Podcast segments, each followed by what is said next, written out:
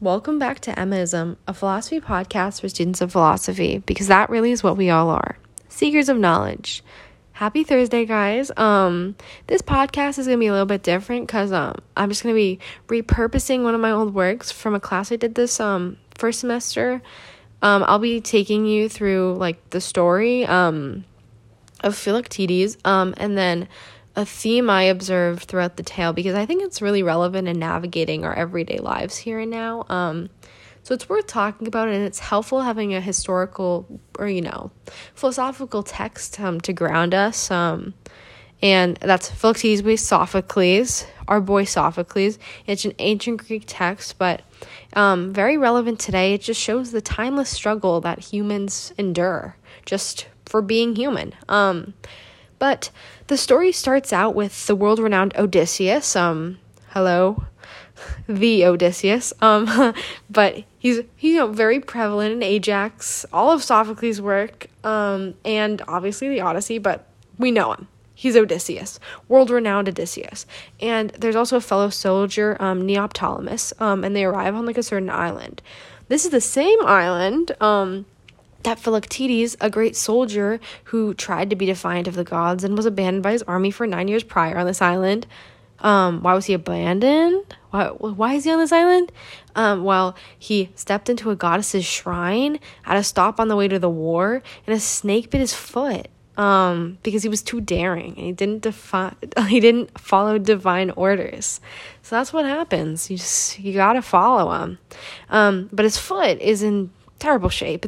He's in such pain, and it's a horrendous inconvenience to the other Trojan War soldiers, so they left him on an island, and that's where he is. That's where he's been for the past 9 years. But it's no coincidence that Odysseus and Neoptolemus are here.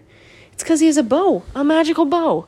But beside that, the wound is just massively disgusting. They go on for a ton in the tale, but he's just been left alone there for years and years and years.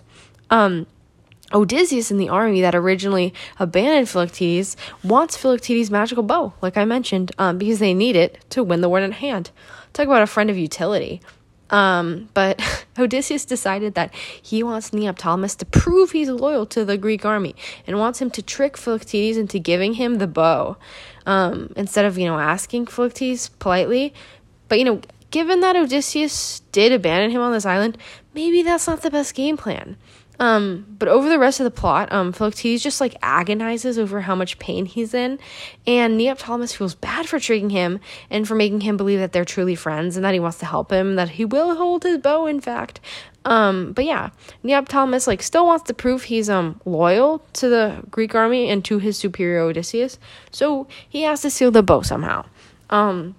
There's this elaborate plot with, people who are pretending to be merchants and stuff and whatever. But there's this whole deal where, Philoctetes begs Neoptolemus to not leave the island without him, which is, kind of ironic because then, later in the plot, he's like, actually, I'm not coming with you, but we'll get to that later. But it's integral that they get this bow because, again, a prophet told them that that's what they need to win the Trojan War. Eventually, Neoptolemus takes the bow from Philoctetes, without his permission, tricks him, and gets on the ship with Odysseus. But he has a major guilt trip, and he brings the boat back to Philoctetes. Neoptolemus, about time that his conscious clock clocks in, right? His conscience was taking a nap. But obviously Philoctetes is mad. He's very upset. So he almost shoots his bow at Neoptolemus, but by divine intervention, Heracles comes down and bears a message from Zeus saying that Philoctetes will be cured of his wound and that the Trojan War will be over if he just goes with Odysseus. So he does, the end. Kind of a weird story. Kind of all over the place too.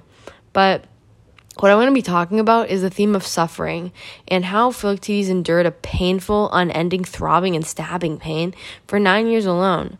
Suffering is the ultimate present moment here. The present exists and is occurring now. Let me just tell you that. I'm sure you knew it, but yeah, it goes without saying. Living in the present is difficult, since we're normally defining ourselves by historically by our past when we're not projecting into our future. However, when humans reach a tough time of suffering, it's difficult for them to extract themselves from the present and visualize what great things potentially lie in the future. It's kind of like when you spill your coffee in the morning and your whole day's ruined. But then you forget that later that day, there's the potential for greatness because you have an amazing chicken parmesan meal after closing a multi-million-dollar business deal that night. And then the moment of suffering without caffeine, it's not as significant because it's just a small little moment that feels like forever because, caffeine does stuff to you. So it just feels like forever, but then later that day it's just the best time ever and you're really enjoying just living life. But yeah, it's difficult to endure suffering because the constant pain and suffering tethers people to the present and captures their attention while they wait for it to cease. This failure to move past the struggle, which is the present, to the destination, that is the future, leads to the unraveling of a person's character. Then it becomes nearly impossible to move to a more prosperous state. Sophocles' Philoctetes reveals that same human struggle of suffering and its impact on our interactions with others. Philoctetes' experiences and actions show that suffering is a natural part of the human experience. And we know that, and we suffer every day. But because we're temporal imperfect beings, we often fail to get past our suffering to visualize our future. This all suggests that suffering is the ultimate present moment. It happens all the time. We fail to see past it. And then when we get past it, we look back and say, wow, we suffered greatly, but we got past it. But unfortunately, in Philoctetes' case and all of our cases, really, deception is an unfortunate result of suffering. It can just be a consequence that someone else, puts on you just because you're suffering and you're being taken advantage of because you're in the ultimate present moment. When an individual is deceived, they're blinded in a way. They're stripped of their right to exercise their judgment clearly. Philoctetes is more susceptible to being deceived by Neoptolemus because he is suffering. So we know at one point Philoctetes was deceived by Neoptolemus for the bow. To understand why he was deceived, we need to absolutely recognize his conditions. This is the first step in conquering the phenomenon of suffering being the ultimate present moment. Where was he? What was he doing? What were the conditions? Well, Philoctetes was on a barren, deserted island for 9 years. If I didn't get that across earlier, I get that across now.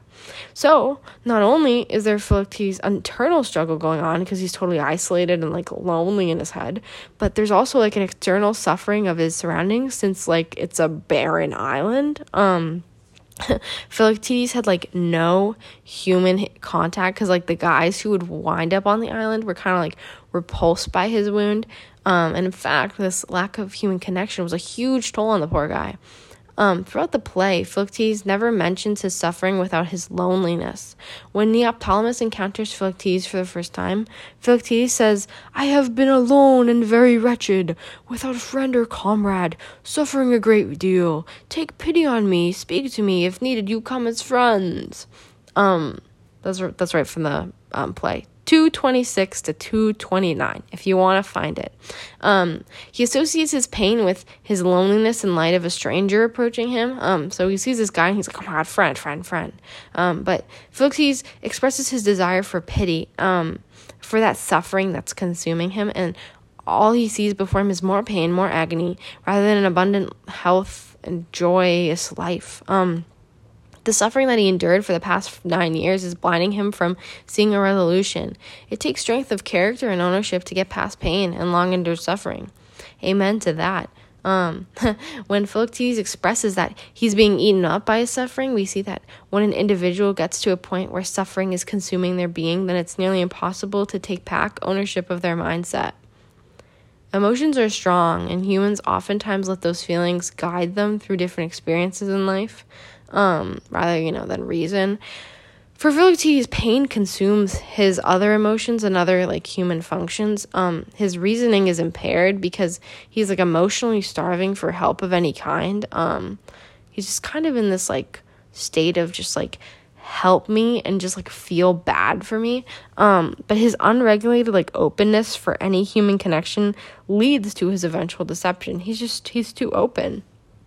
The physical agony of Philoctetes' foot adds to the weight of the mental and surrounding suffering that he endures. a natural part of like human life is being hurt. We can't really avoid that. Like we see 3-year-olds just running like crazy on the playground, and they fall and they get like turf burn. But you know that's not gonna like hinder them from running again when they're like 12 or something. You know, it might take them out for a few days, but you know we don't really let that inhibit our mental state generally, or to be successful and to overcome and progress, we can't let that physical pain inhibit our mental state. Generally, society attempts to avoid having pain and suffering, but when an individual's already in like a state of suffering, then excess pain just adds on with no opposition to the sufferer. That's why, you know, sometimes we see people who break their leg tragically, and they get very sad because of it, because there's no opposition from the sufferer, just more pain and more agony, because that's just the brain flipped the switch. If Philoctetes' mental state was not prone enough to deception, it's the agony of his wounded foot that ultimately led him to being deceived by Neoptolemus. Just after they met, actually, when Neoptolemus tells Philoctetes that he was able to take him home, and this was just like a ploy of the deception, obviously, Philoctetes, he's so happy. He exclaims like, "Oh, you've bound me to your friendship." And this proclamation like kind of demonstrates that he's already being deceived, just as Neoptolemus lies to him. Lying, this is a whole other thing. Lying is something that takes away the right of an individual to reason well regarding a statement. This is super profound. When an individual does not tell you the truth point blank, then you yourself have lost the ability to factually and wholly reason through their words to come up with a reaction, solution, and then a response back. This lying dehumanizes Philoctetes as he's trying to act to a supposed reality and not the truth. Once this false trust is built between the guys, when like Philoctetes gets that surge of pain, he is like, "Guard my bow, Neoptolemus," and he was so eager to make a friend that he gave off his most prized possession, his magical bow, when he was dealing with this excruciating pain that made him extremely vulnerable. His decision to enter trust is only because his pain is blinding him from the truth, and, you know, like the lies of Neoptolemus are also blinding him from the truth, but it's natural for humans to yearn for friendship, to belong in a community.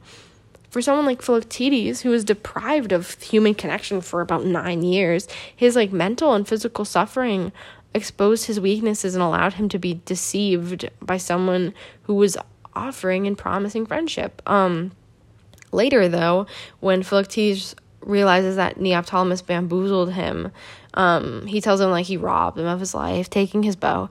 And when an individual associates their character with their character of their life with an object, they separate their being. That individual no longer is governed by reason, but rather emotion. This is a symptom of viewing suffering as the ultimate present moment. Pain and suffering allowed Philoctetes to disassociate himself from his pain and reassociate himself with the greatest weapon that he's famous for. He outsourced his character. Why define yourselves with the very elements that make you weak rather than an object that makes you strong, right? Philoctetes' life is very linked to his pain, and it was by constraint and trickery that led him to his undoing. The constraint he's referring to is the suffering pain, because Neoptolemus's supposed friendship is the trickery. Philoctetes feels wrong, and he wallows in his self-pity, and that's what weakens his character, so that he is deceived, and that's what characterizes his ultimate present moment.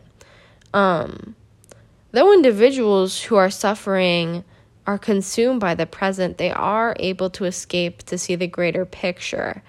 Sometimes time is the greatest healer. We know that just by being human and making mistakes. But other times, an intervention is kind of needed to shift the path. But after being deceived, Philoctetes obviously refuses to go with the Greeks, even though it's evident that if he chooses to go, it will result in his healing. He just says no.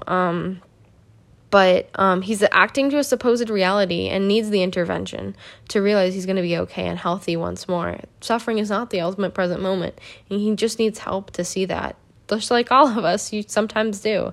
Neoptolemus is obviously, frustrated by this, and he articulates that, men that cling willingly to their sufferings, as Philoctetes does, no one is going to forgive them or pity them. He says that Philoctetes' anger made a savage out of him, which is totally, valid. When I was reading Philoctetes, I was like, wow, this guy, I have no sympathy anymore. It's just getting annoying at this point. I get that your foot hurts. Just go with the Greek guys and they're going to help you. But obviously I can't say that to a character in a play written by Sophocles. But anyways, he's unwilling to respond to the Greek army and the pursuit of health and glory. Because he's known nothing else but pain for the past decade.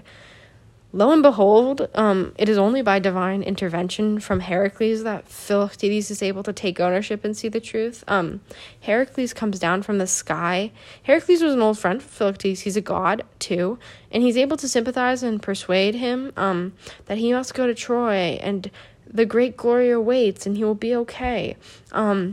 Heracles reveals the idea to Philoctetes that with suffering comes eventually glory. Elaborating, Heracles continues with holiness doesn't die with the men that die, whether they die or live it can't perish. So it's kind of like a win-win situation here. So I guess Philoctetes, likes this divine guarantee that seems to be enough for him to understand that he must go to Troy and take on the enemies with his bow. But there's a suggestion of mutual dependency between Philoctetes and the Greeks, which is kind of shown through Heracles' intervention, because there needs to be a third party mediating between someone who can't see the truth and someone who can see the truth, but lied at the point. It's a little bit whatever, but they needed a mediator. That's my point. Philoctetes was at the point where his own reason couldn't sway his judgment because he was so consumed by his suffering, and he needed that divine intervention to finally take back his humanity and leave his pain behind. But bottom line is here, life is full of pain and suffering. It happens every day. Individuals that are met with these painful challenges often get overwhelmed and are feeling chained down by the weight of their pain and the baggage from dealing with that pain. Most of the sufferers, though, are stuck in the feeling of suffering. Moreover, the pain consumes their surrounding and their physical and their mental states. Philoctetes depicts this societal habit through his actions and experiences in the play. This kind of just shows that this is a Sophocles play written so long ago, but it is timeless advice and it's just a timeless experience because it happens to all of us. Philoctetes deception and subsequent wallowing in self-pity are a direct result from suffering being his ultimate present moment. And perhaps it is only by divine intervention that we're able to get out of these ruts. But it is a fact that we do indeed need to persevere, and it's just another normal part of life. You have to get past the suffering. Suffering is not the eternal present moment. It is just a temporal piece of time, and it's just a blip in, the historical continuum. So that's kind of my point here. That's all I have for today's Emmaism podcast. I hope you all enjoyed, and we'll be back next time for a new exploration. Until then, keep searching for the truth.